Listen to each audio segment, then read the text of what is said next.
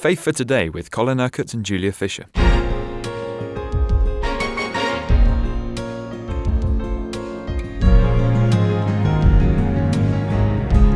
Well, we've stepped over into 2010, Friday the 1st of January. And all this week, Colin, you have been urging us to be encouraged, really, that the church is to be the light to the world. And we've acknowledged that we are living in difficult times here in the UK and elsewhere. Yesterday, you were almost saying that it's amazing how much God has entrusted to us as his body. And he's not called us to fail. He's coming back for his church that will fulfill its destiny. Absolutely. And I just wish everybody a happy Jesus New Year. May this new year be full of Jesus. Now, you said something in the program earlier in the week that many people listening were just church members, and although there would be some leaders listening, perhaps not necessarily everybody would have their leader listening. And what can individual believers do to really change the situation in the way that we've been talking about all week? Well, any move of the Spirit, any revival in any church, in any situation, has to begin with someone. And so why shouldn't it begin with you? Revivals are birthed out of prayer. Not just praying for revival, that's relatively ineffective, but praying to be revived. Praying that we as the people of God really will be salt and light for the world, that we really will be the people that are living the gospel, not just those who know the gospel, that our lives are coming more and more in line with God's word, because that's how the Holy Spirit wants to operate within us, to bring us into line with his word. That whole process can begin just with 1, 2, 3 people in a congregation. Those people can become a catalyst for something that can then spread to others by their witness, by people seeing that God is doing something new in their lives. Things that will cause them to ask questions. What's happened to you? Why are things different? Why are you so full of expectation, of hope? Why don't you get depressed and concerned about all these things that are happening around us in our society in the way that other people do? How can you be so upbeat? You see, you become a witness by your changed attitude, your kingdom mentality. And things can spread from there. Yes, of course, individual people need that personal encounter with the Lord in his word by his Spirit. And for whole churches to move ahead in the purposes of God, the leadership have to be impacted. But God is able to do that.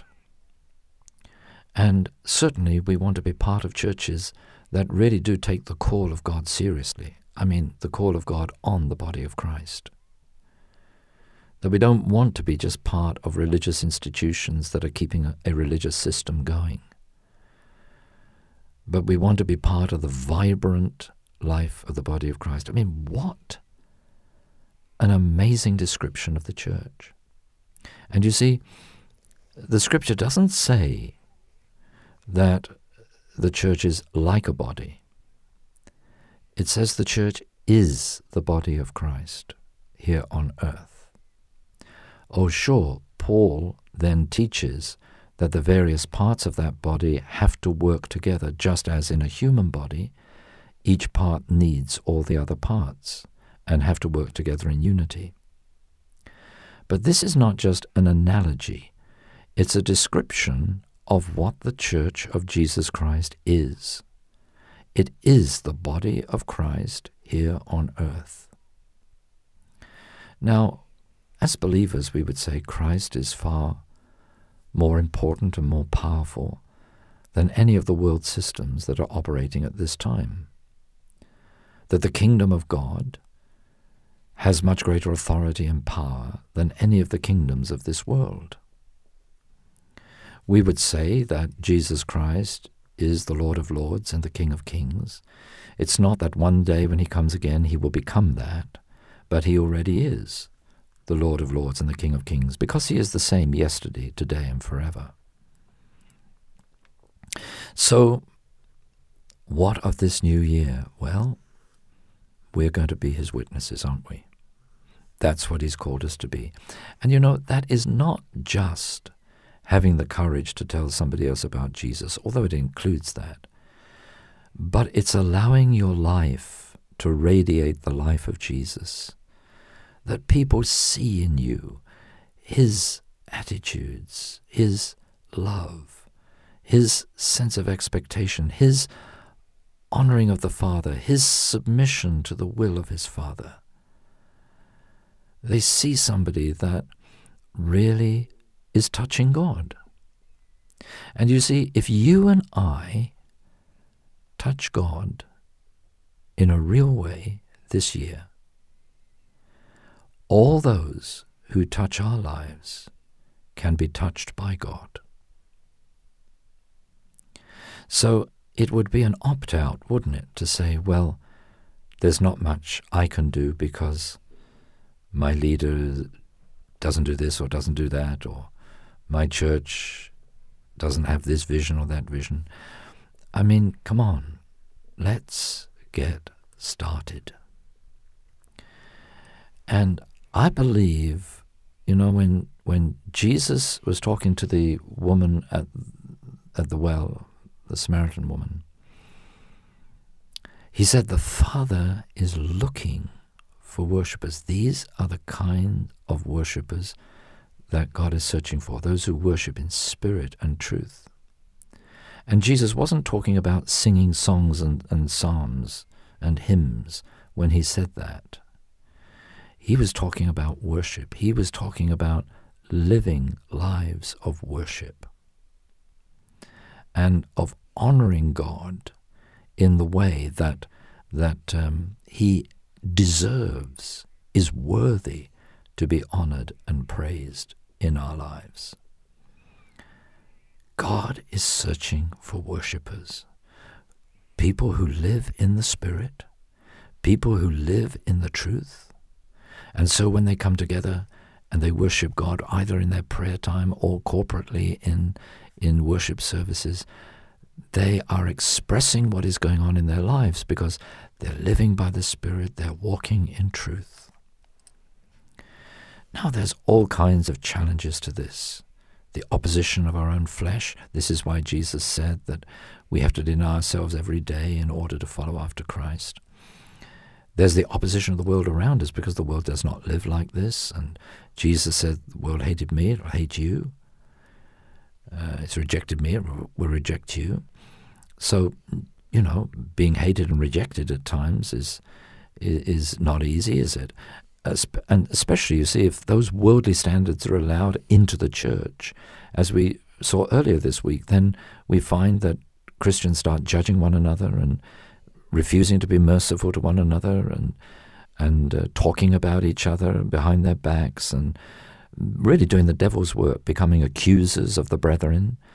And all this really because they're operating under deception, because you know, James says that if we know the word of God and don't put it into practice, then we deceive ourselves. And how much self-deception is there in the Church of Jesus Christ because people who know the word aren't living the word.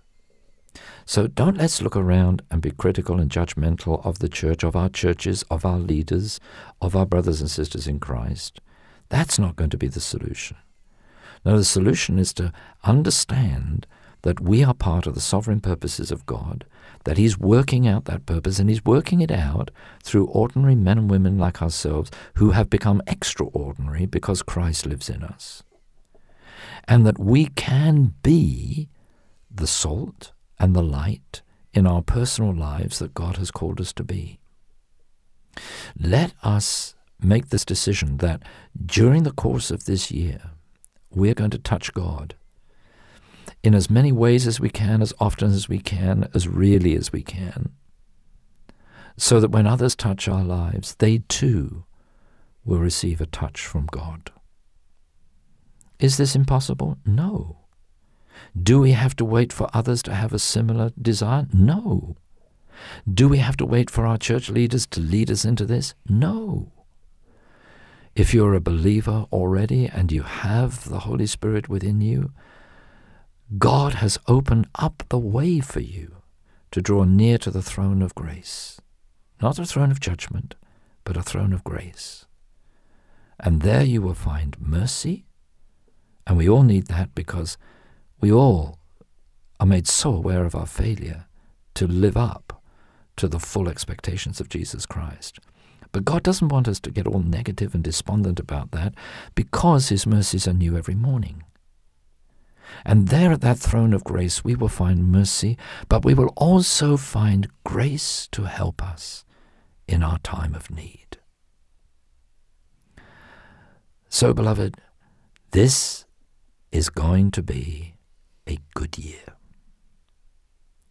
It's going to be a great year for you and for me. It's going to have its challenges. There inevitably will be problems.